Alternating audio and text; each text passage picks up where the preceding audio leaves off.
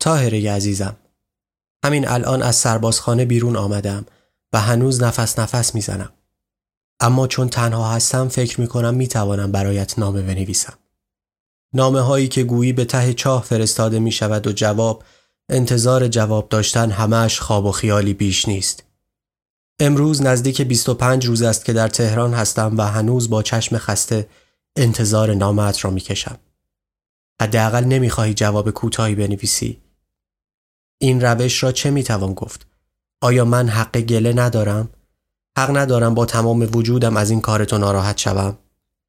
زندگی من در سربازخانه همان است که گفتم جز اینکه مجبورم صدها ورق پلیکوپی مزخرف حفظ کنم و امتحان بدهم.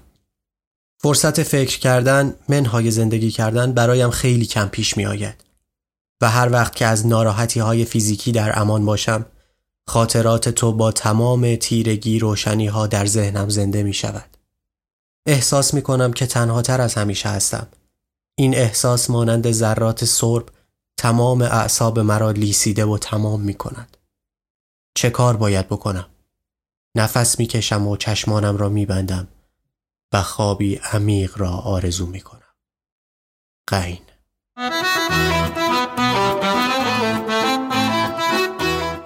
این نامه ای بود از غلام حسین ساعدی به معشوقش تاهره کوزگرانی و من قراره که در اولین اپیزود پادکست چنین شد به ماجرای عاشقانه این دو نفر بپردازم.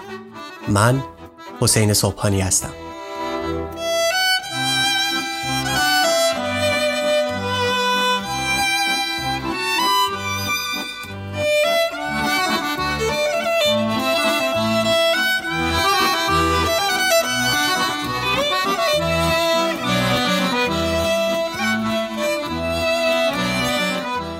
تلاشم رو می‌کنم تا هر آنچه در این پادکست میشنوید بر اساس اسناد و منابع معتبر باشه و سعی می‌کنم اگر چیزی که گفته میشه منبع محکم و قابل اعتمادی نداره شما را در جریان بذارم. غلام حسین ساعدی نویسنده معروف معاصر کسیه که به عنوان یکی از بهترین نمایشنامه نویسان ایران معرفی میشه. ساعدی نه تنها نمایش نویس فوقالعاده که داستان نویس بسیار خوبی هم بود و احتمالا یا ساعدی رو می‌شناسید یا حداقل اسم کارهای بسیار معروفش رو شنیدید. مثل نمایشنامه های چوب به دست های ورزیل، آی با کلاه، آی بی کلاه و مجموعه داستان عزاداران بیل. یا حتما اسم یکی از مهمترین و معروفترین فیلم های تاریخ سینمای ایران به گوشتون خورده. فیلم گاو به کارگردانی داریوش مهرجویی که فیلمنامش رو غلام حسین ساعدی نوشته. این حرفو نزن مشتی. تو مشت من مشتسن نیستم. من گاب مشتسنم فعالیت های سیاسی هم البته باید در کنار نوشته های سایدی بذاریم. چرا که در دوره های مختلف زندگیش این فعالیت ها همیشه گوشه ای از دل مشغولیاش بود. همین اول کار بگم که ساعدی برای خودش اسم مستعاری هم انتخاب کرده بود. گوهر مراد یا گوهر مراد که ظاهرا ساعدی این اسم را از روی یه سنگ قبر که دیده بود وام گرفته.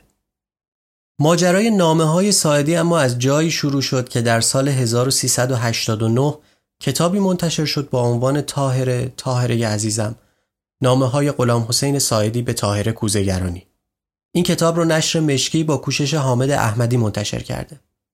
شاید شما چیزهایی درباره نامه ها و عشق بین غلام حسین سایدی و تاهره کوزگرانی شنیده باشید. ولی پراکنده و نه چندان مفصل و دقیق و صرفا کلیاتی از ماجرا رو بدونید. با وجود تحقیقات زیادی که کردم بازم ابهاماتی در این ماجرا وجود داره و این شاید مهمترین نقدیه که به کتاب نامه ها وارده. متاسفانه مقدمه کتاب بسیار مختصره و هیچ توضیح دقیقی نه درباره نویسنده نامه ها داده شده نه درباره گیرنده. سایدی چهره شناخته شده یه و خب چیزهای زیادی دربارش می‌دونیم. ولی درباره تاهره تقریبا هیچی. مثلا اینکه چه ویژگی های اخلاقی داشت. تحصیلاتش چقدر بود. شغلی داشت یا نه. اصلا چطور زندگی کرد. و واقعا جاش بود که در مقدمه توضیحات بیشتری درباره این دو نفر داده می‌شد. اما با این کمبودها هم چاپ این نامه ها کار بسیار ارزشمندیه و باعث شد چهره تازه ای از شخصیت ساعدی هم نمایان بشه. کتاب شامل 41 نامه از غلام حسین ساعدی به محبوبش تاهر کوزگرانی که بسیاریشون با امضای قین تموم میشن و نکته اینجاست که تا پیش از انتشار این کتاب شاید جز افراد بسیار اندکی تقریبا هیچ کس از وجود این نامه ها و این عشق خبر نداشته. برای نشر نامه ها شخصی به نام مهرداد کامروز که گویا خواهرزاده طاهره باشه اقدام می‌کنه. در جایی که البته نمی‌دونم چقدر منبع درستی داشته باشه خوندم که آقای کامروز اشاره کرده که نامه ها رو در زمان حیات طاهره پیدا کرده. ظاهرا طاهره هم فهمیده که بعضی اطرافیان از وجود این نامه ها مطلعن و خودش خواسته که تا زمانی که زنده است صحبتی درباره این نامه ها نشه و بعد از مرگش هر کاری که خواستن می‌تونن باهاشون بکنن. دو قهرمان قصه ما هر دو اهل تبریز بودن و ساعدی گویا از نوجوونی دلباخته تاهره میشه و نامه نگاریهاش به اون هم از همون موقع شروع میشه. در نامه به تاریخ ده شیش سی و دو یعنی درست چند روز بعد از بلوای 28 مرداد سایدی که حدوداً 19 ساله بود با تاهره قشنگ و عزیزم شروع می‌کنه و بعد از جملاتی درباره ظلم و استبداد و اینکه بالاخره روزی پر از شادی و عشق خواهد رسید نامش رو اینطور ادامه میده. دوست قشنگ و کوچکم تاهره.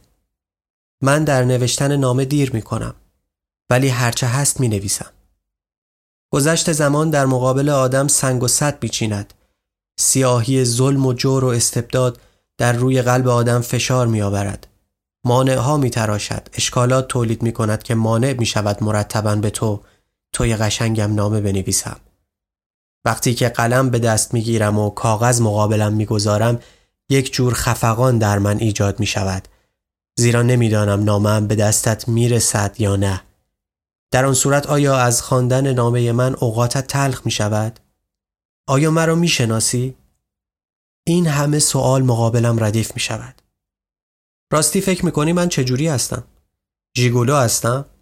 کراوات به گردن و کیف به دست با شلوار اتو شده و عینک حرکت می کنم؟ خیلی پول دارم و خیلی هم طالب عیش هستم؟ نه نه نه همچون نیستم. بگذار تاهره قشنگ خودم را به تو معرفی بکنم. ژیگولو نیستم. کراوات و عینک به خود آویزان نمی کنم. پی لوسبازی و لاسبازی نمی گردم. نوزده سالم شد و نشده ولی در هر صورت عیش و نوش من خواندن کتاب است و عشق من به کتاب. ولی خوب نمی‌دانم که نمی‌دانم چطور شد پریدم تو تله عشق تو. عشق و الفت من نسبت به تو تاهره عزیز پاک و پاک است. هیچ قل و قش و شیل در کارم نیست. اگر مرا می‌شناسی هیچ اگر نمی‌شناسی که سعی کن بشناسی این هم برای خود تو هم برای من ضروری است شاید وقتی مرا شناختی از ریخت و قیافه من بدت بیاید و توف کنی به صورتم. من یک دفعه راحت شوم. با زور به کسی نمی شود قبولاند که بیا مرا دوست بدار. سعی کن از هر کجا باشد مرا بشناس. من غیر از این که تو را دوست دارم تقصیری ندارم. شاید این جامعه نفرتبار و نفرین زده به خاطر این تقصیر مرا ترد کند رد کند از زندگی دورم سازد. ولی من انسان نو هستم. شاید تو وقتی مرا دیدی تا حال خیلی دیده ای. بلکه دوست داشتی یا چنان زهرت از قیافم می‌رفت که حد نداشت. من تو را می‌شناسم که دوست میدارم. من قیافه قشنگ و صورت زیبای تو را دیدم. های بور و پر از چین و شکن تو را که همچون زرورق برق می‌زند از زیر چادرت دیدم. های لطیف و کشیده ات را در زیر دستکش تورت تماشا کردم. اندام زیبا و خوشریختت را از روی چادر تماشا کردم. وقتی با همکلاسانت در خیابان راه می آمدی مرا دیده ای. ولی خدایا چقدر تو را عجیب خلق کرده است. چرا وقتی مرا می‌بینی که به صورتت به چشمانت نگاه می‌کنم فورا چهرت را به طرف دیگر برمیگردانی و نگاهت را از من می‌بری این کار خوبی نیست تاهره عزیز تو فقط می‌توانی از نگاه های پر از درد و عشق من که گاهن در کوچه و پس کوچه به صورتت دوخته می شود مرا بشناسی. دوست کوچکم تو را به خدا تو را به عشق و الفت تو معنی محبت را میدانی؟ اگر من دروغکی می‌گویم که تو را می‌شناسم یا قصد و نظر سوی در من هست خدا مرا بسوزاند و خاکستر کند.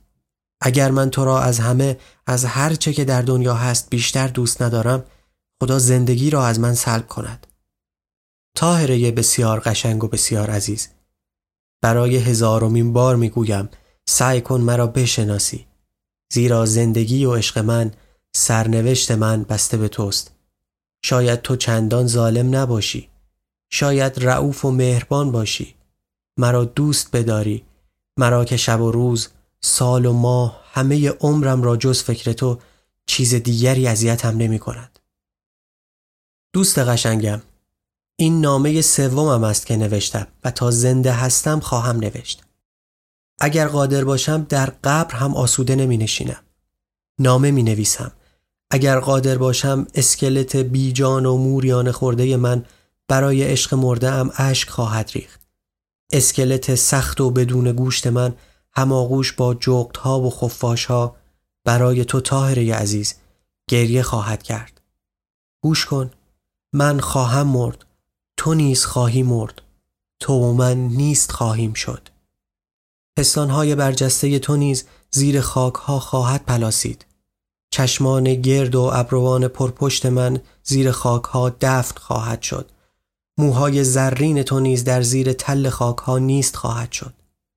بیا عشق مرا بپذیر. تا وقتی میمیرم با عشق و لذت بمیرم.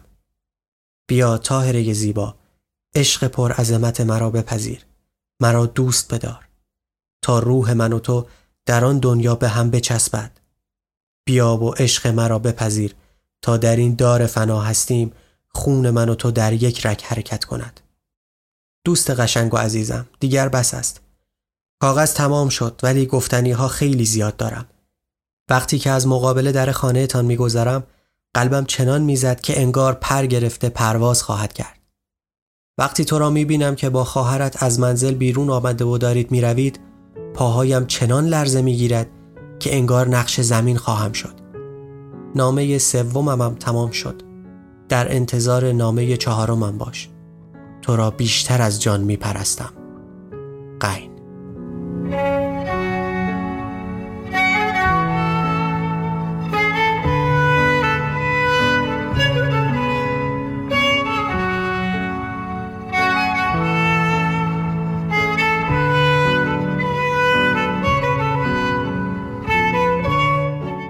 این نامه نشون میده که در اون موقع این عشق هنوز به طور کامل علنی نشده بوده.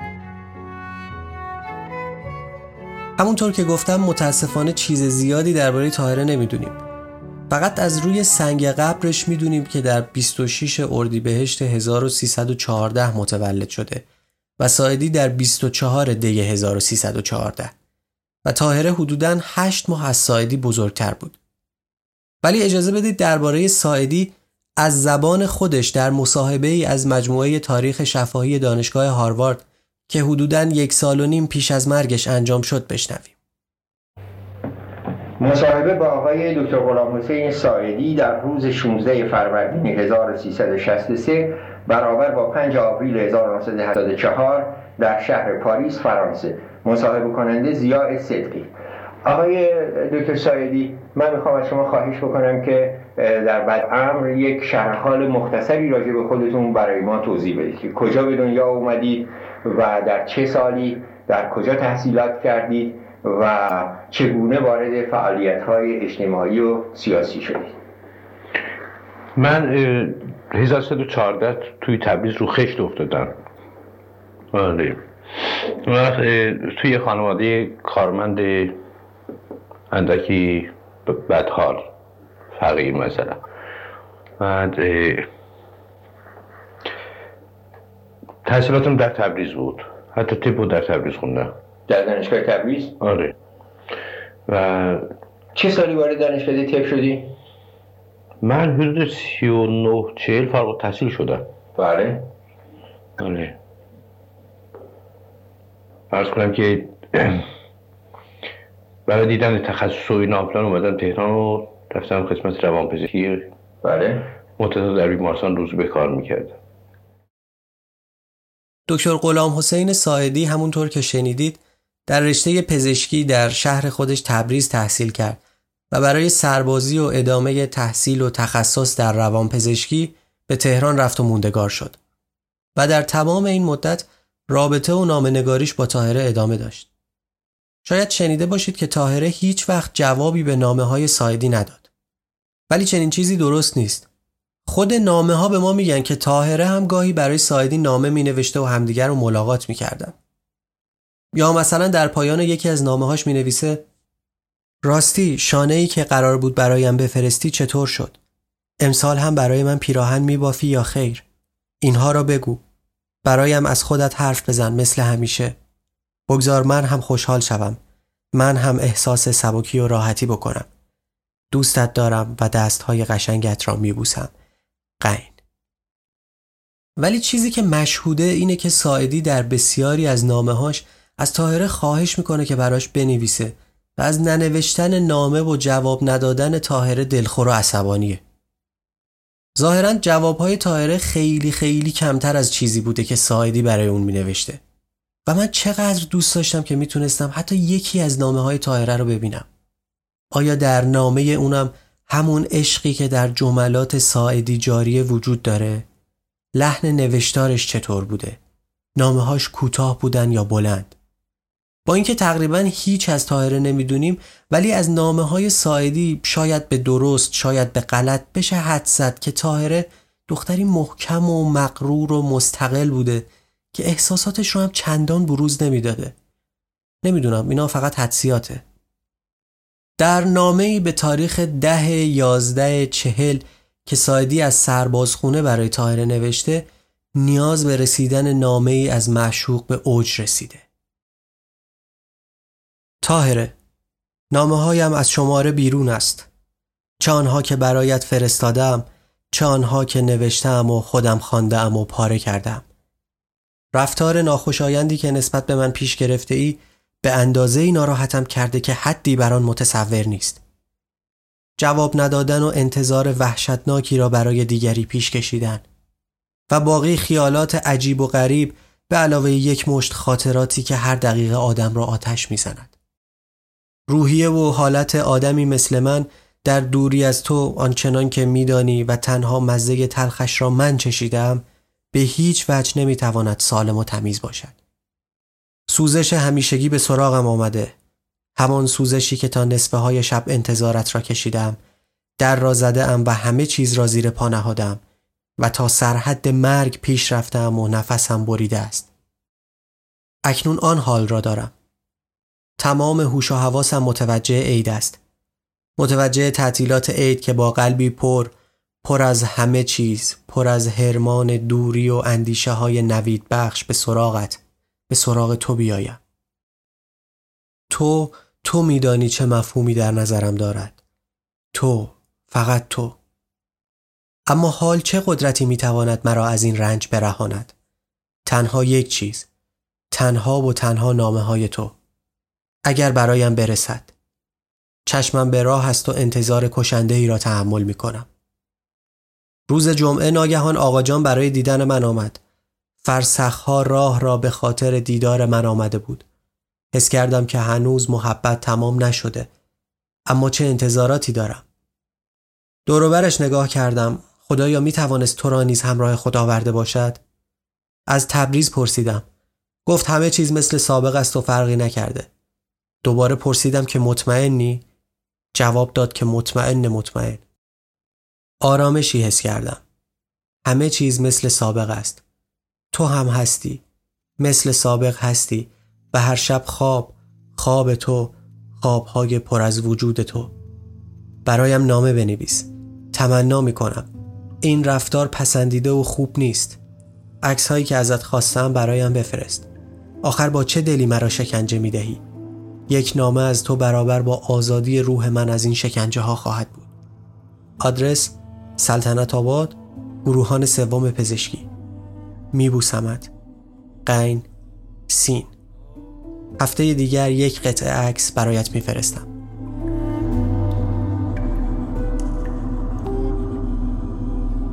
درد دل من دواش میدانی تو؟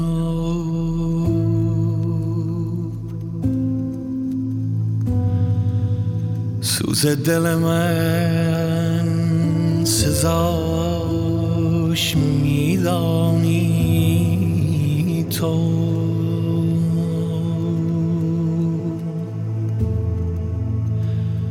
من غرق گناه پرده اسیان در پیش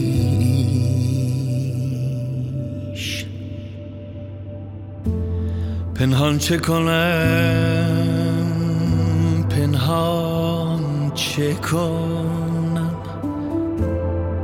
که فاش میدانی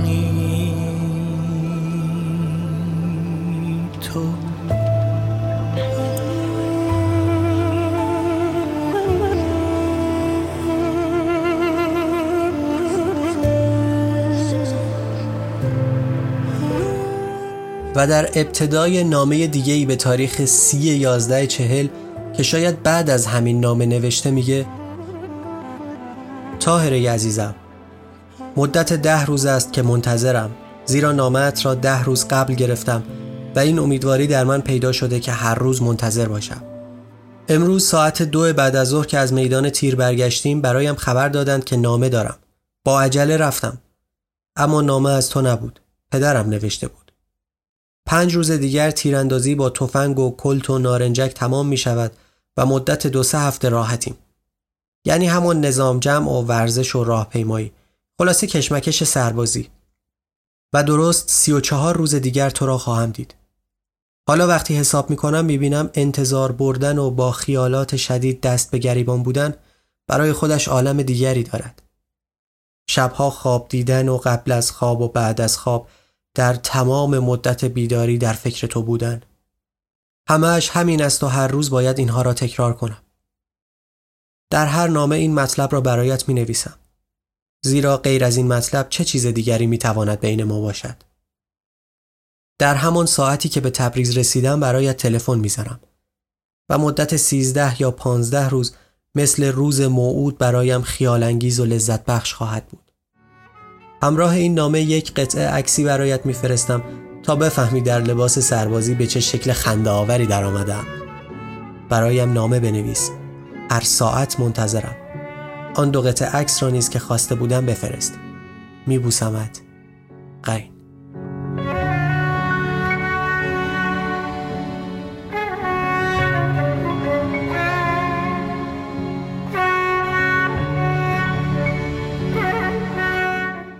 وقتی کتاب نامه ها منتشر شد یکی از نامه هایی که خیلی بهش توجه شد و توی اینترنت دست به دست چرخید و خیلی ها دربارش حرف زدن و احتمالا شما هم شنیدید نامه به تاریخ 24 3 41 که ساعدی پشت و روی کاغذ رو فقط با اسم تاهره پر کرده. و ناشر با خوش سلیقگی عکس روی کاغذ نامه رو روی جلد و عکس پشت کاغذ نامه رو پشت جلد کتاب چاپ کرده. در خط آخر نامه نوشته تاهره تاهره عزیز من تاهره تنهای من تاهرم دوستت دارم. قین. سالهای دهه چهل اوج درخشش ساعدی در نویسندگی بود. تبابت می کرد و می نوشت و مطبش در تهران پاتوق دوستان روشنفکرش بود. اول یه مطب داشتم دم کارخونه سیمان شهر ریگ. بعدم در دلگوشا سالهای طولان من مطب داشتم. آره. به عنوان طبیب روانپزشک دیگه. نه تپ اون میگه همه کار مثل زخمی و فلان. و مطب عجب غریب بود. واقعا خاطراتی که از اونجا دارم و خیصایی که از اونجا دارم مثلا چیز عجیب غریبی ممکنه یه مقدار از اون خاطرات برای ما توضیح بدی؟ مثلا یکی از خاطرات این بود که یه شب من مطب ما شبانه روزی بود. من اونجا زندگی می‌کردم مثلا تو مطب بله. بعد یه شب نصف زنگ زدم. بعد یه شیشم بالاش بود.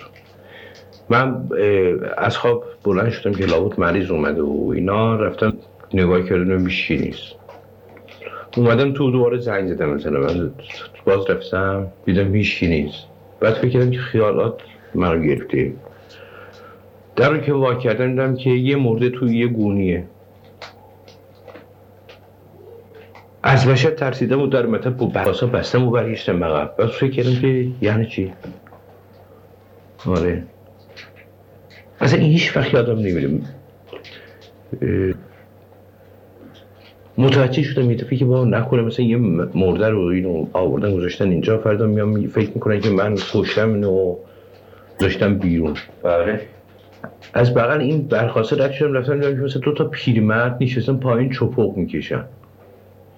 گونی مرده کجا بود؟ گونی مرده رو آوردن مثلا توی میدان خراسون از بله. اتوبوس پیاده شدن. طرفم حالش بد بود. خب؟ بله. اینو توی لحافی که پیچیده بودن به صورت گونی در آورده بودن انداخته بودن رو دوششون بله. بردش بودن آورده بودن گذاشته بودن اونجا آره. بله. خیلی از این چیزهای وحشتناک اونجا می‌دیدم من. خب. من یکی از قصه هاشو آل احمد در مقاله که راجع به سمت نوشته درج کرده اون مرگ برادر. بله. آره. دیگه خاطراتی که از اون مطب دارید چی بود؟ اینا از روابطی که با مردم در اون زمان داشتید با مردم اون ناحیه. خیلی خیلی زیاده. خیلی زیاده. اصلا نمی‌دونم مصنوی هفتاد من و اینا هست اصلا. من یه شب آمدن در رو زدن و راحت. من پاشتم گفتن که مریض بدحال هست اینجا. بودو بودو رفتم بالا سر یه مریض فکر کردم که این این داره میمیره و اینا. من معلوم شد که نه یه زاوز وسط تابستون بود فرامون چرا و نمی‌دونم این غذایا گذاشته بودن اتاق گرم همه پیریزن اینا در گریه. خلاصه من این رو به زور از اتاق کردم بیرون که هوا ننشستن. یه اتاق در داون.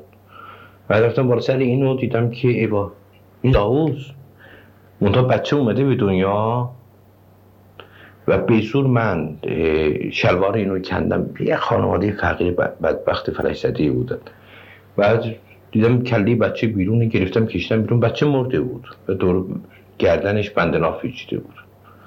من برقاسا گفتم یه آبداب من بدین دستامو شستم و بعد بند ناف رو بستم و نش بچه رو انداختم اون رو شروع کردم به تنفس. مصنوعی به رسیدگی به مادر و مادر حالش جا اومد و بعد دیدم که این جفت بچه کنده نمیشه دکوله نمیشه. گفتم به هر حال اینکه باید بکنم دیگه. یا مانوری هستی با دست میدیم از توی رحم مثلا می‌کنم جفت رو کندم انداختم دور و گفتم که بدو من برم دوا درمان بیارم دیگه. بله. و همطور که داشتم می‌رفتم نشین بچه اینجاست. همه مردم پشت پنجره ایستاده دارم تو تماشا می‌کنیم. بچه رو دوباره برداشتم و بندناه رو باز کردم از گردنش. خیلی سریع این کار رو انجام شده بود. بله. و شروع کردم به کتک زدن این بچه. یه دفعه جیغ زد و من در عمرم برای بار اول شادی رو حس کردم. این که شروع کرد به گریه من وقتی میدویدم طرف مطبم اون چنان اشک به پهنای صورت میریختم از شادی.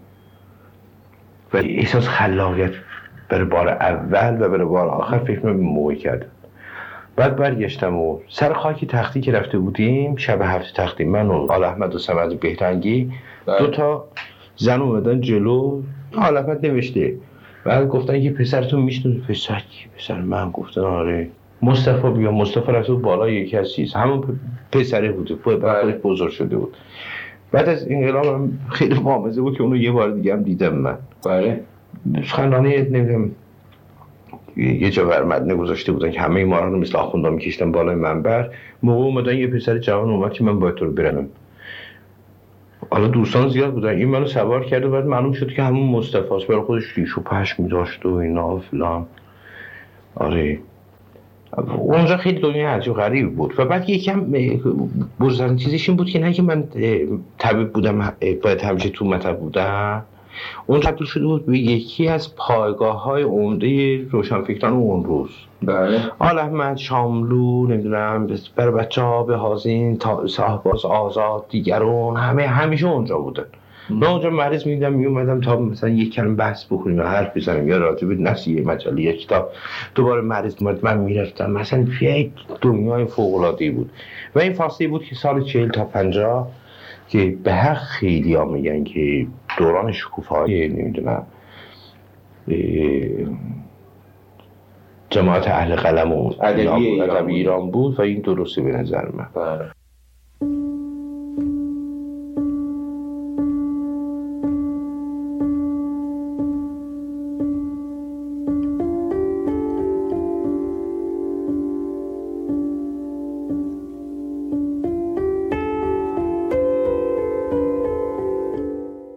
غلام حسین سایدی با جلال آل احمد و سیمین دانشور دوستی نزدیکی داشت. در نامه‌ای که سیمین به تاریخ 25 آذر 1341 به جلال که در سفر اروپا بود می نویسه اسمی هم از گوهر مراد میاد. بگذار شعری را که سه شب مانده به رفتنت برایت خواندم اینجا بنویسم تا این گم کردگی را فراموش کنم. یادت هست روی تخت توی حیات نشسته بودیم و سماور می جوشید. نکترن شوپن را روی گرام گذاشته بودیم و خونکای شب و نسیم درختها وعده می‌داد که شب خوشی با هم خواهیم داشت. گوهر مراد آمد. به تسلیت من آمده بود. صفحه تمام شد و گوهر مراد از من خواست که شعر رو سر بنه به بالین تنها مرا رها کن مولوی را بخوانم. گفتم امشب نمی‌خواهم به فکر مرگ باشم و این شعر را مولوی احتمالاً دم مرگ گفته. و شعر وداع را خواندم از مسعود سعد سلمان. سیمین بعد از نوشتن قطع شعری عاشقانه ادامه میده. تو مرا بوسیدی و گفتی همینطور است بابا جان. گوهر مراد گفت به شما دوتا حسد می‌برم. گفتم تو چشمهایت سبز است. نکند چشممان بزنی. سیمین به شوخی اسم سایدی رو غلام دپرسیونی گذاشته بود و در نامه دیگری به تاریخ یک شهریور 1343 که جلال به سفر دیگه ای رفته بود می نویسه ساعدی آمد.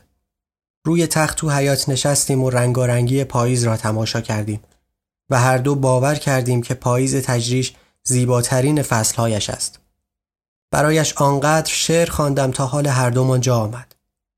همان غلام دپرسیونی که بود هست. از این شعر آنقدر خوشش آمد که نوشتش. ای سوخته سوخته سوختنی عشق آمدنی بود نه آموختنی بهش گفتم بعد از آمدنش نگه داشتنش آموختنی است و من وقتی این نامه ها و خاطره ها رو می‌خونم می‌پرسم آیا ساعدی در اون لحظه به تاهره فکر می‌کرده؟ آیا مثل سیمین و جلال خودش رو در کنار تاهره تصور می‌کرده؟ و به خاطر همینه که میگه به شما حسد می‌برم؟ گرچه این دل بستگی های زمینی خوب نیست اتفاق است و میافته دل که سنگ و نیست. با چنین شوق تماشای من و زیباییت صبر ممکن هم اگر باشد دگر مطلوب نیست. کفر عشق آمیز شیطان عبرت آموز هم است گرچه در نزد شما جز بنده ای مغزوب نیست. نیست مولانا جهان است شمس تبریزی پر است. تشنه جانی کو وگر نه قحطی محبوب نیست.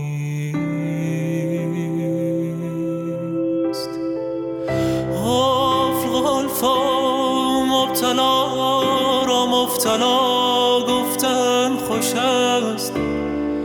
گرچه هر عاشق که دست افشان شود زرکوب نیست. آسمانی یا زمینی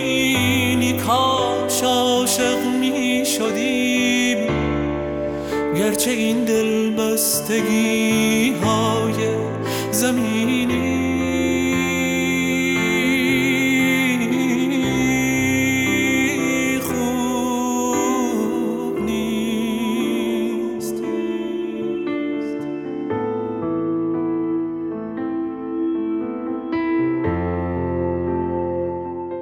آخرین نامه تاریخداری که از ساعدی به طاهره داریم تاریخ سال 45 رو داره. ساعدی حدوداً 31 ساله است و این سالها اوج درخششش در نویسندگیه. برای خودش اسم و رسمی داره فعالیت های تئاتریش ادامه داره. با آدم های زیادی در ارتباطه ولی دلش همچنان در تبریز و پیش تاهر است.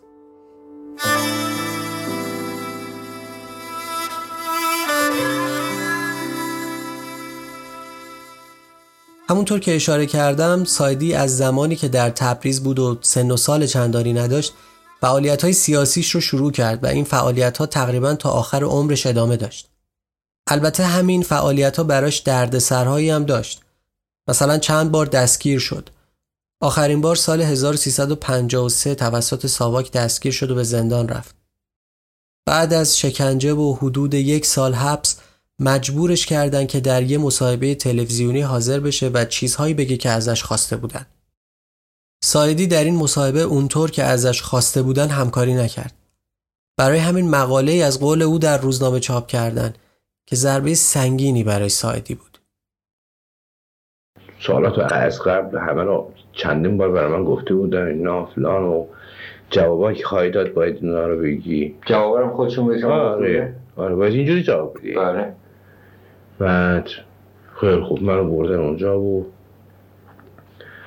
یارو خیلی شروع کرد به صحبت کردن که خیلی خوشحالیم که شما بالاخره بینندگان در این برنامه شما رو خواهند دید و اله و بله اینا رو پرویز نیکا می‌گفت؟ نه. به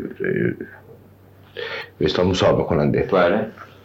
پس مصاحبه کننده خود شخص نیکا نبود نه. نوشته بود اینا رو. کار- کارگردان بود. مثلا کارگردان. کنترل می‌کرد. از اون دور. که یه جا بگه کات فلان. بله. حالا اون بدبختم کشتن. بله. برای واقعیت چی میگم بله خب به عنوان یه سنت واقعا به نظر من چیزی که آدم به با چشم خودش ببینه و نفس بکنه خیلی مهمه دیگه؟ مسلمه آره. اون وقت تا اون سوال کرد و فلان و اینا من خیلی راحت گفتم من ای کاش من در بیش صحرا بودم اینجا نبودم بعد نیشا گفت کات بفرمید آوردن من بردن و دوباره دل زدن اون وقت بعد از اینکه من از زندان در اومدم تقریبا دو ماه من نمی‌تونستم تکون بخورم. بله. حال خیلی بد داشتم. یکی از دوستان یه من کشید به شما. در شما که بودیم یه دوست دیگری اومد و من خیلی افسرده بودم و اینا.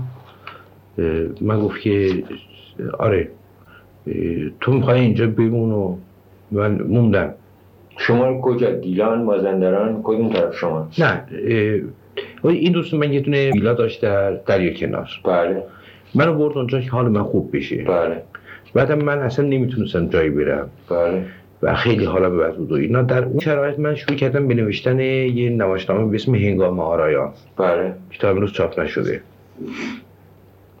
که اونا دیدم من شدیدم مشغول کارم گفتم تو بمون ما هفته دیگه میایم تو رو می‌بریم. هفته دیگه با یه دوست دیگه که اومدن و منو آوردن من یک دفعه در خونه متوجه شدم میرم خواهرم گفت که تو روزنامه هم میخوندی؟ گفتم نه. گفت اینو دیدی یا نه؟ و دیدم مسابقه در جهان چاپ کردن یه عکس گندم از من زدن اونجا و بعد تمام اون چیزایی که خودشون ترتیب داده بودن و از پرونده کشیده بودن بیرون. بله. یعنی از پرونده بازجویی. شما اگه من بازجویی بکنین من وقتی می‌بینم که حالت دفاعی دارم همه چیزی که به شما نمیگم 1353 بود مثل این که آره. این مقاله چاپ این مسابقه شما چاپ شده آره. کیهان. آره. بله. پنجاه چهار. 54 آره خورده چهار. بله. و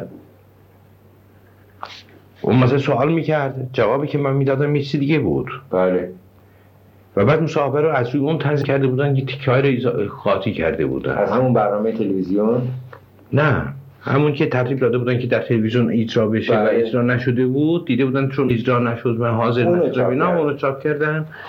یه مقدار اضافه کردن یه مقدار فلان کردن و من تقریبا با کارم به جنون کشید. واقعا.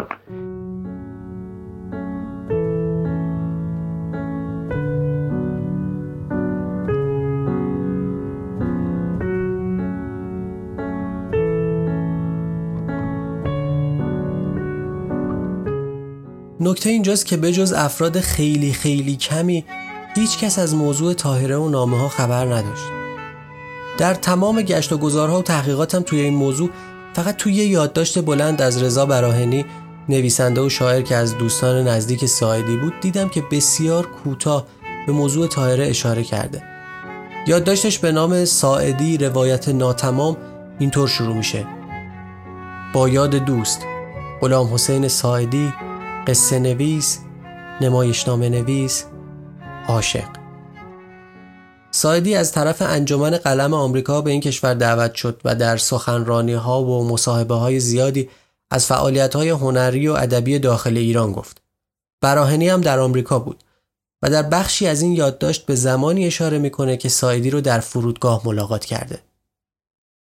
در همان زمان بود که من متوجه شدم ساعدی کیف نسبتا گنده‌ای به دست گرفته و حاضر نیست به هیچ قیمتی آن را از خود دور کند.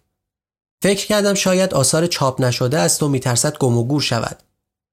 ماها بعد فهمیدم یعنی خودش اعتراف کرد که از همان پانزده شانزده سالگی نامه هایی می نوشته به دختری در تبریز در هر جا که بوده و در طول سالها و هرگز هیچ گونه پاسخی از او نگرفته بود. اما به رغم این سکوت هرگز از نوشتن نامه دست بردار نبوده. البته اشاره براهنی به محتویات اون کیف برای من چندان واضح نبود. آیا منظورش نامه های سایدی به تاهره است؟ که خب قاعدتا اون نامه ها باید پیش تاهره باشه. آیا منظورش نامه های تاهره به سایدیه؟ ولی خودش اشاره می‌کنه که نامه ای از طرف دختر در کار نبوده که البته ما می‌دونیم بوده و شاید همین نامه ها توی اون کیف بوده. به هر ترتیب براهنی روایتش رو اینطور ادامه میده. از قرار معلوم پس از سالهای نوجوانی هرگز دیگر آن دختر را ندیده بوده و باز هم از قرار معلوم دختر هم هرگز شوهر نکرده بوده. من این قضیه را به تفصیل در رمان الیاس در نیویورک که به فرانسه چاپ شده اما متن فارسیش هنوز در نیامده به روالی در خور رمان بلند نوشتم. هرچند بخش کوچکی از آن رمان به صورت قصه کوتاه تحت عنوان برخورد نزدیک در نیویورک توسط نشر جامعه دران به فارسی در ایران چاپ شده است. وقتی که چند سال پیش به این قضیه در یکی از روزنامه های ایران اشاره کردم از تبریز به من اطلاع دادند که آن خانم هنوز زنده است و شوهر نکرده و نسخه اصلی نامه ها هم همگی پیش اوست. از دوستانم خواهش کردم که با او تماس بگیرند و از او بخواهند آنها را به کسی بدهد تا در زمان خود منتشر شود. از قرار معلوم محقق گرانقدر آذربایجانی آقای رحیم رئیسنیا یک بار نامه ها را گرفته آنها را خوانده بعد همه را به خود آن خانم پس داده است. چند وقت پیش خبر ناگواری شنیدم که امیدوارم دروغ باشد. و آن اینکه گویا آن خانم درگذشته است و نامه ها در اختیار خواهر اوست. انگار خانومی که نامه های سایدی را می گرفت و پاسخ نمی‌داد سنگ صبور سایدی بود تا ابد شاید آن نامه ها در صورت چاپ بر بخش های تاریک زندگی سایدی پرتوی مهمتر و نورانیتر از اطلاعات جست گریخته که دیگران از او دارند بیافکند. در نیویورک وحشت داشت در اتاق تنها بخوابد. هر وقت من پیشش بودم در یک اتاق میخوابیدیم. شاید علت اینکه حتی در سن بالاتر به طرز غریبی به دختران کم سن و سال مهربانی می‌کرد به مناسبت آن عشق اول در تبریز بود. منتها در این قبیل موارد هرگز به یقین سخنی نمی‌توان گفت. شاید خود ساعدی هم به این توجه عمیق وقوف چندانی نداشت. چند بار گفتم برای چه این نامه های مذبوحانه را که به جایی نمی‌رسد می نویسی؟ دیدم در این قضیه قدرت پاسخگویی مستقیم به سوال جدی را ندارد. اما یک بار که دید من دست بردار نیستم و این پس از بازگشت به ایران در آپارتمانش در خیابان شمیران قدیم در سراح تخت جمشید بود رفت توی اتاق خوابش و وقتی برگشت دیوان حافظ را گذاشت توی دستم. گفت صفحه تا شده را باز کن.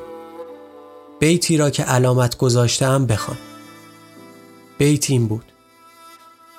باغ بهشت و سایه توبا و قصر و هور با خاک کوی دوست برابر نمی کنم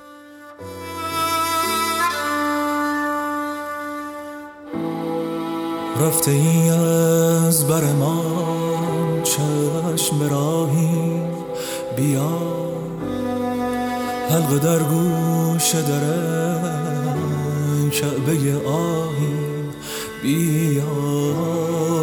دوریت بند غم افکند به پای دل مست. مست بودیم و پشیمان ز گناهی. بیا زندگی چوبه دارا همه آویختگان. طالب صحبت آن مهر گیاهی. بیا شمس خاموش شده دوریت ای دور قمر گرچه با یاد تو در حضرت ماهی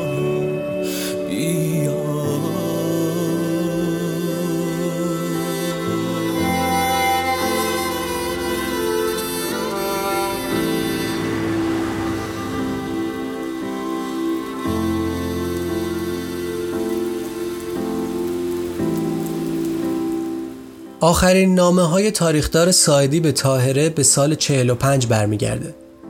در نامه ای به تاریخ 445 از رنجی میگه که با شنیدن خبری از تاهره کشیده. اما تاهره چی گفته بود که سایدی رو اینطور به هم ریخت؟ تاهره عزیزم سخت مریض و بستری و افتاده بودم. دروغ نمی‌گویم تنم مریض بود. تب و کاتارت به احتمال زیاد پاراتیفوید که تا دوایش را نخوردم تب نبرید. روحم هم مریض بود. زخمم زده بودند. زخمهای ناروا. هر وقت و هر زمان که دوچار چنین حالی می شدم پناه می آوردم طرف تو. و این دفعه هم نشسته بودم تا هدت و عمق زخم جوش بخورد و تو نبینیش. می‌خواستم تمام تهمتها را افتراهای ادبی را برای تو که حوصلهاش را نداری و روزگارت را من تباه کردم بازگو نکنم و در چنین گیروداری بودم که خبر نامطبوعی را که فکر نمی کردم تا آخر عمرمان از دهان تو بشنوم شنیدم.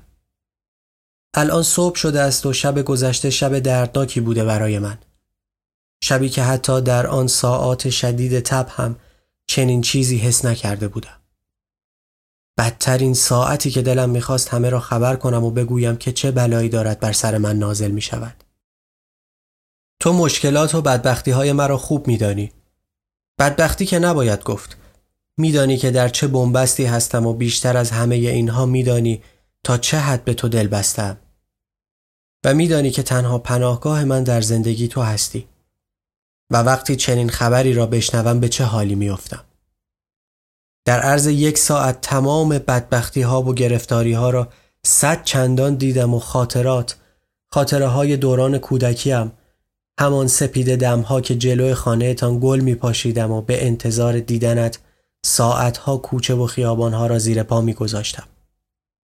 و لحظه هایی را که از رعب نگاه تو دست و پای خود را می باختم. همه اینها و همه اینها و من چه جوابی به تو می توانم بدهم؟ تو جواب مرا خوب می دانی. می دانی که من بی تو زندگی نمی توانم بکنم. و اگر هم توانستم که نصف بیشترش را باید در آسایشگاه روحی رفع خستگی بکنم. رفع خستگی می‌فهمی که منظورم چیست. یک دیوانه چگونه رفع خستگی می کند.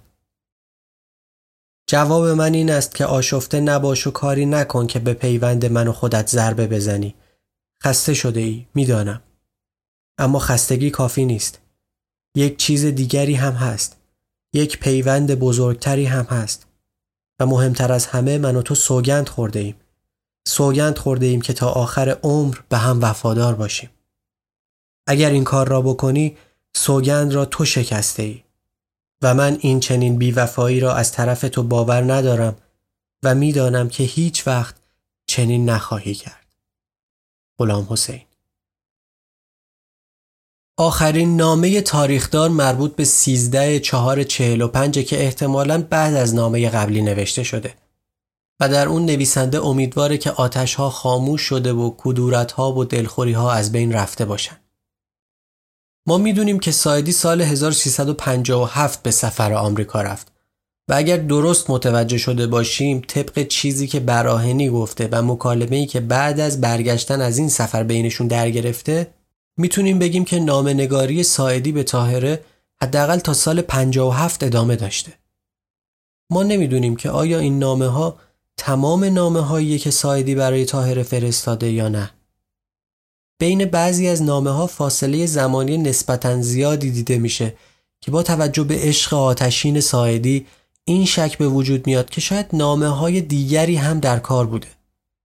البته این رو هم باید در نظر گرفت که احتمالا این عاشق و معشوق از طریق تلگراف و تلفن هم با هم در ارتباط بودن. سال 1357 انقلاب شد و کار حکومتی که ساعدی در مخالفتش فعالیت کرده بود و در اون شکنجه شده بود تموم شد. حکومت تازه کم کم پا می گرفت ولی این شرایط هم چیزی نبود که سایدی دنبالش بود. در اون دوره پر التحاب از اونجایی که روحیات و نوشتههاش با جو حاکم سازگاری نداشت ترجیح داد که فقط به روزنامه نگاری بپردازه.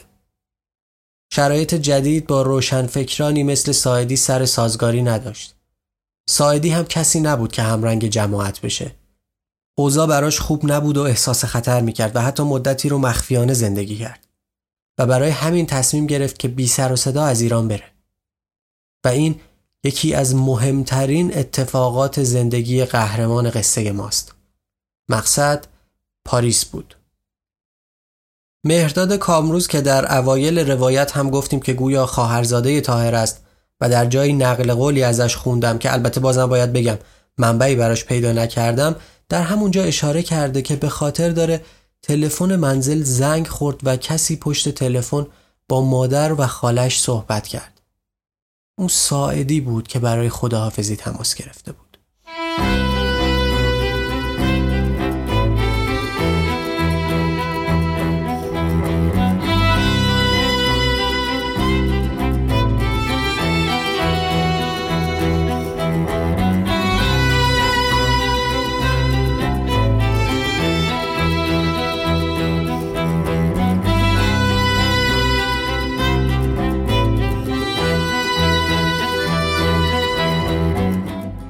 سرآخر غلام حسین ساعدی با چشم گریان و دل بریان پنهانی وطن رو ترک کرد و از راه پاکستان به سمت فرانسه رفت و در 11 فروردین 1361 به پاریس رسید.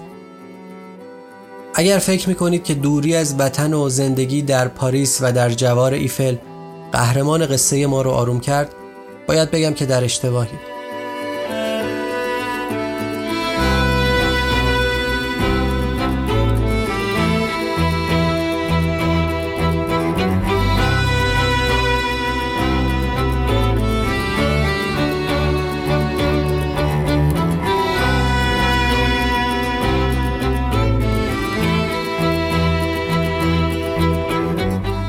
سایدی در ماه ششم اقامتش در پاریس این شهر رو اینطور توصیف می‌کنه.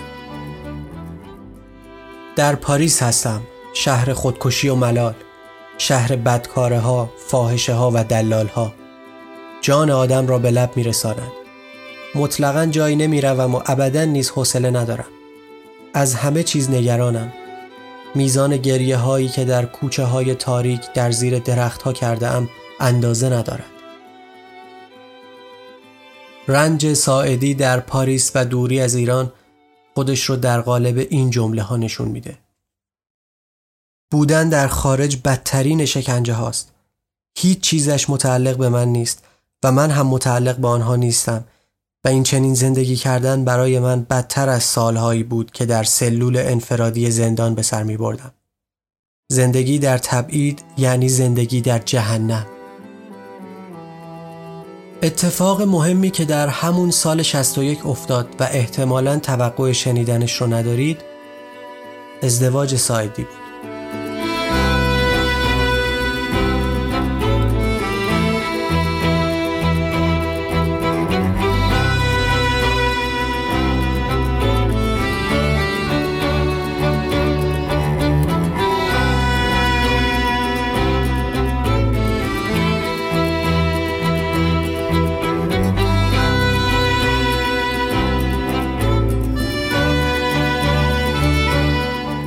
حدوداً 46 ساله بود که با یکی از دوستانش به نام بدری لنکرانی که طراح مد بود ازدواج کرد. درباره این ازدواج چیز زیادی نمی‌دونیم ولی روایت دیگه ای هم هست که میگه این ازدواج در سال 59 اتفاق افتاده بود. هرچه بود تا دی ماه 1362 که بدری هم به پاریس رفت این زوج از هم دور بودن. اوضاع در پاریس برای سایدی خوب نبود. تنهایی، بیپولی، دربدری، دوری اجباری از وطن و کسانی که دوستشون داشت گلوی ساعدی رو فشار می‌داد. از این دوره تعدادی نامه به همسرش باقی مونده. ساعدی ظاهرا به دلیل حفظ امنیتش و جلوگیری از لو رفتن هویتش نامه ها رو با اسم مستعار همایون که مثلا در پاریس دانشجو برای بدری می نوشت.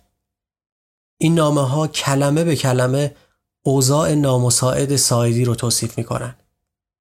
در بخشی از نامه‌ای که با بدری قشنگم زن نازنینم شروع میشه اینطور میگه. نام تو با نام وطنم یکی شده است. صحبت از آن ولایت تبدیل شده است به یاد تو. و ای کاش آن روزگاران متوجه بودیم که چه ساختمان عظیمی داریم برپا می‌کنیم. گاهگداری خیالات به سرم می‌زند که نکند نکند نکند که این دوری تمام خاطره مرا از ذهن تو پاک بکند. ولی این خیالات دوام نمی آورد. این روزها زیاده از حد کابوس می بینم. هیچ چیز مایه خوشی نیست. نگرانی تو، نگرانی پدر مرا می کشد. من گاهی به شدت مستاصل می شوم و زکی. که این هم شد زندگی؟ تو این گوشه دنیا و جگر گوشت آن گوشه دنیا و هر دو خسته، هر دو مشتاق، هر دو ناامید، هر دو منتظر. به هر حال من زیاده از حد دیوانه شدم ولی عاجز نشدم مدتی است به هر صورتی حساب می کنم نمی توانم تصمیم بگیرم که چه خاکی بر سر کنم. یا در بخشی از نامه دیگری اوضاع از این هم بدتره. من دیگر از زندگی به حد کمال زده شدم به خاک مادرم اگر عشق تو نبود من صد بار خودکشی کرده بودم. تمام وسایل خودکشی را هم آماده کردم. وقتی به یاد روزی میافتم که تو تنها بنشینی و گریه کنی از این کار منصرف می شوم. آدمی که مدام گوشهی بنشیند و همچون بوتیمار خسته ایزار بزند. غریب و بدبخت و دور از همه چیز. مخصوصا زنش که دیوانوار عاشقش است. من یک ثانیه از فکر تو غافل نیستم. حاضرم فقط و فقط یک بار تو را ببینم و بعد بمیرم.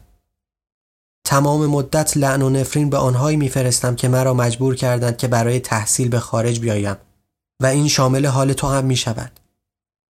هیچ چیز مرا خوشحال نمی کند.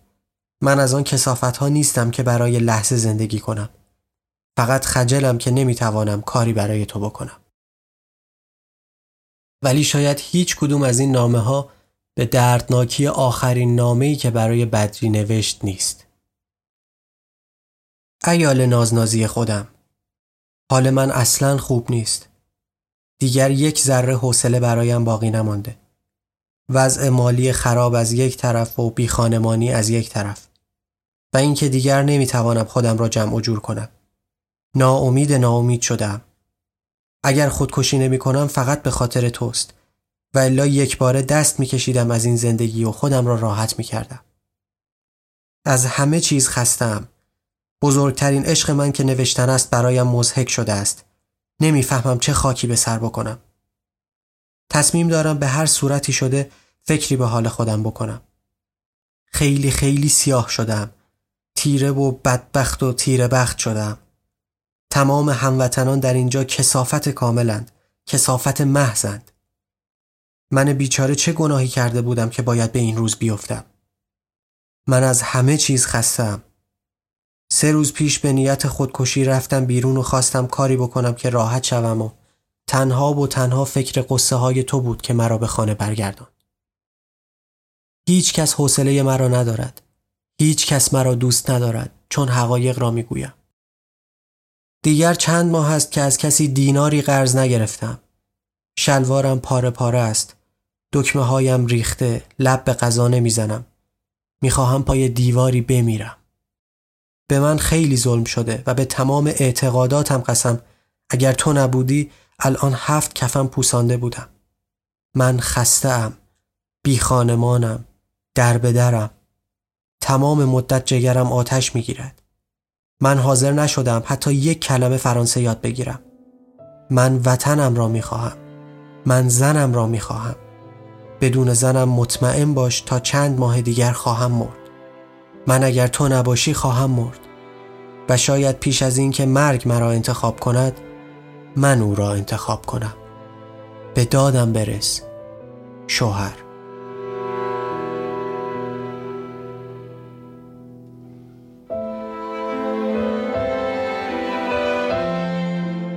شاید شما هم با شنیدن این نامه ها به همون چیزی فکر می کنید که من به تاهره به نامه هایی که سایدی به تاهره نوشته بود آیا سایدی تاهره رو فراموش کرده بود؟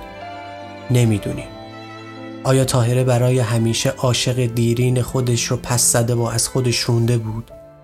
نمی‌دونیم آیا وسال بدری جای عشق ناکام تاهره رو گرفته بود؟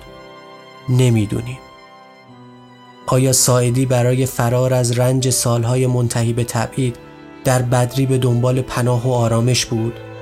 نمی‌دونیم و من ترجیح میدم که در این باره هیچ قضاوتی نکنم.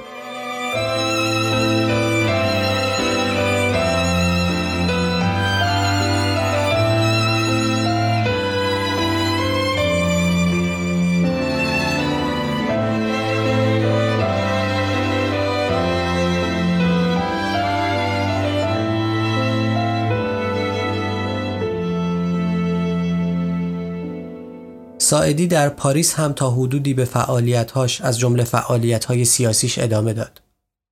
مثلا نشریه الفبا رو که قبلا در ایران منتشر می‌کرد دوباره راه انداخت. اون از بنیانگذاران کانون نویسندگان ایران بود و حالا در پاریس با عده دیگهی کانون نویسندگان ایران در تبعید رو بنیان گذاشت. اما با همه اینا نمی‌تونست با زندگی در تبعید کنار بیاد. حالا اوضاع ساعدی مساعد نبود و به طرزی افراطی الکل مصرف می کرد. اوضاع هم از لحاظ روحی و هم جسمی اصلا خوب نبود و با این حال ساعدی دست از الکل نمی کشید. همین بود که دو سال پایانی عمرش رو با بیماری کبد سر کرد. نهایتا مصرف بیش از حد الکل کار خودش رو کرد. خونریزی داخلی باعث شد که کار به بیمارستان برسه. غلام حسین ساعدی، گوهر مراد در دو آذر 1364 در حوالی پنجاه سالگی در بیمارستان سن آنتوان پاریس وقتی که پدر و همسرش بر بالینش بودن چشمهاش رو بست و از این دنیا رفت.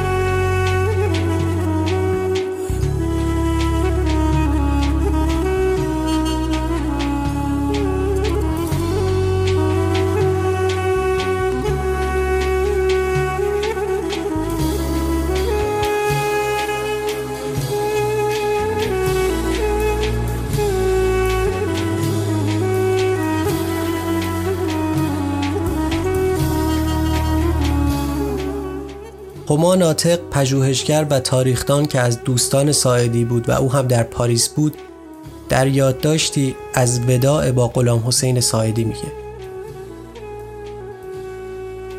چند روز بعد با استفراغ خون به بیمارستان افتاد. به سراغش رفتم. در یکی از آخرین دفعات که شب را با التهاب گذرانده بود دست و پایش را به تخت بسته بودند مرا که دید گفت فلانی بگو دستهای مرا باز کنند. آل احمد آمده است و در اتاق بغلی منتظر است. مرا هم ببرید پیش خودتان بنشینیم و حرف بزنیم. دانستم که مرگ در کمین است و یا او خود مرگ را به یاری می طلبد. این شاید آخرین کابوس ساعدی بود. همان روز بود که مسکن به خوردش دادند و دیگر کمتر بیدار شد. شب آخر که دیدمش با دستگاه نفس می‌کشید. پدرش گفت پسرم دارد جان می‌دهد. فردایش که رفتم یک ساعتی از مرگ او میگذشت. دیر رسیده بودم. همه رفته بودند. خودش هم در بیمارستان نبود. همزمان سه تن از دوستان هنرمند آذربایجانیش سر رسیدند. به ناچار نشانی سردخانه را گرفتیم و به آخرین دیدارش شتافتیم. زیر نور چراغی کمسو آرام و بیخیال خوابیده بود. ملافه سفیدی بدنش را تا گردن می پوشند. انگار که همراه با زندگی همه واهمه ها، خستگی ها و حتی چین و چروک ها رخت بربسته بودند. غلام حسین به راستی جوانتر می نمود و چهرهش سر به سر می خندید. آنچنان خنده ای که یکی از همراهان بی اختیار گفت دارد قصه تنهایی ما را می نویسد و به ریش ما می خندد. دوست دیگری مداد کاغذی بیرون آورد و تصویری از چهره آرام گرفته و آرام بخش او کشید. آنگاه یک به یک خم شدیم. موهای خاکستریش را که روی شانه ریخته بودند نوازش کردیم. صورت سردش را که عرق چسبناکی پوشانده بود بوسیدیم. در اثر فشار دست قطره خونی بر کنج لبانش نقش بست که آخرین خون ریزی هم بود. در بازگشت به خود می گفتم سنن آدم چخماز نیز به یاد سطوری افتادم که در شب 20 ژوئیه 1363 و در دفتری نوشته است اگر نه معنی اندک که در زبان قوالان آمده است رقصیدن و گریه کردن به وقت بدحالی بسیار زیبا می بود. اگر وطن نمی سوخت و آنچه بر ما می ماند تپه ها و گردنه ها بود و از بالای قله ها آهوی گردن می کشید و من به خواب راحتی فرو می رفتم.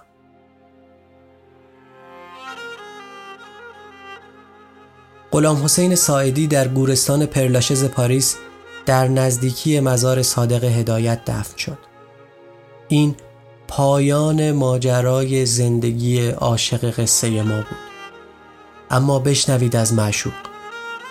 تاهره و ساعدی زمانی در پیر زیارتگاهی در تبریز با هم شم روشن کرده بودند و ساعدی در نامه ای که در پایان همین اپیزود میشنوید بهش اشاره کرده. مهرداد کامروز روایت می‌کنه که در روزی که برای ساعدی مراسم ترهیم گرفته بودن تاهره با حالی آشفته و در حالی که اعلامیه فوت ساعدی تو دستش بود به خونه اومد. کمی بعد دوباره بیرون رفت و با آگهی دیگهی که از دیوار کنده بود برگشت.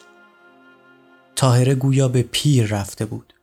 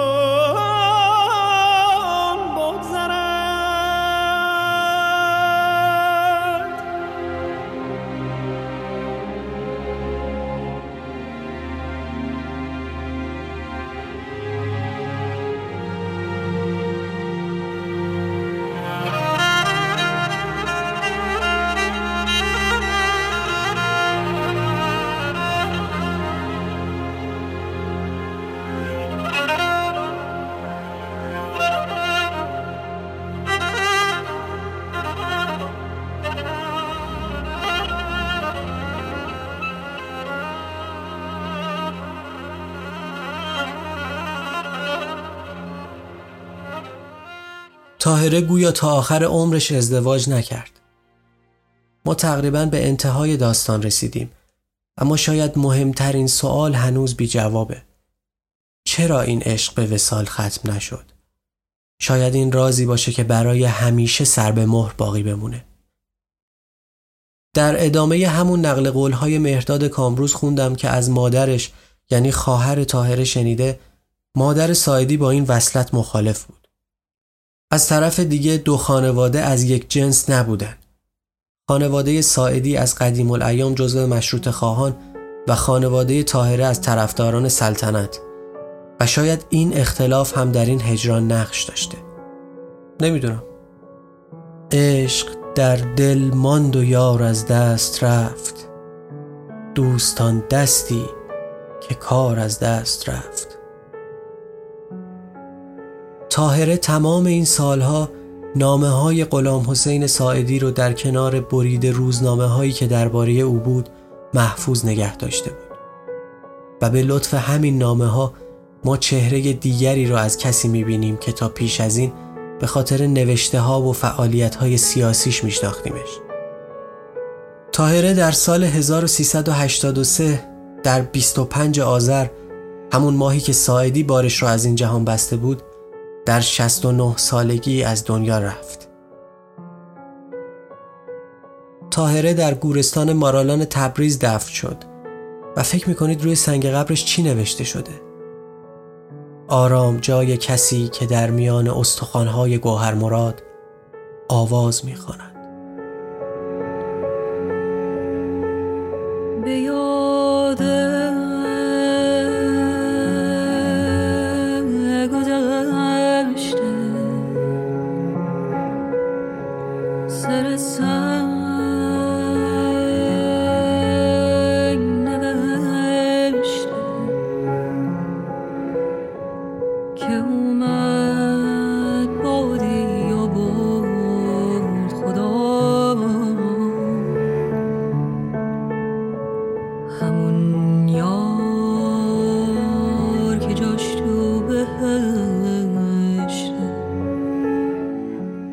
عاشق و معشوق ناچشیده طعم وصل از این جهان رفتن.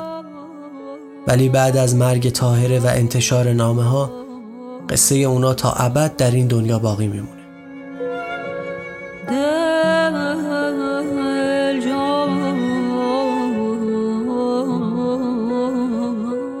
من حسین صبحانی هستم و چیزی که شنیدید اولین اپیزود پادکست چنین شد بود.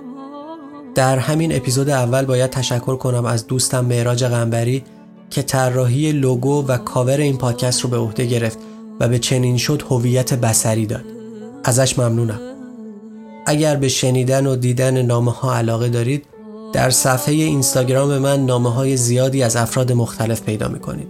آدرس صفحه من رو در توضیحات همین اپیزود خواهید دید. همینطور منابع اصلی این روایت و مشخصات موسیقی هایی که در این اپیزود شنیدید. و اگر از شنیدن این پادکست لذت بردید به دیگران هم پیشنهادش کنید. و قصه غلام حسین ساعدی و طاهر کوزگرانی چنین شد. اگر یه روز گذرتون به پرلاشز در پاریس یا مارالان در تبریز افتاد سلام منو هم به این عاشق و معشوق برسونید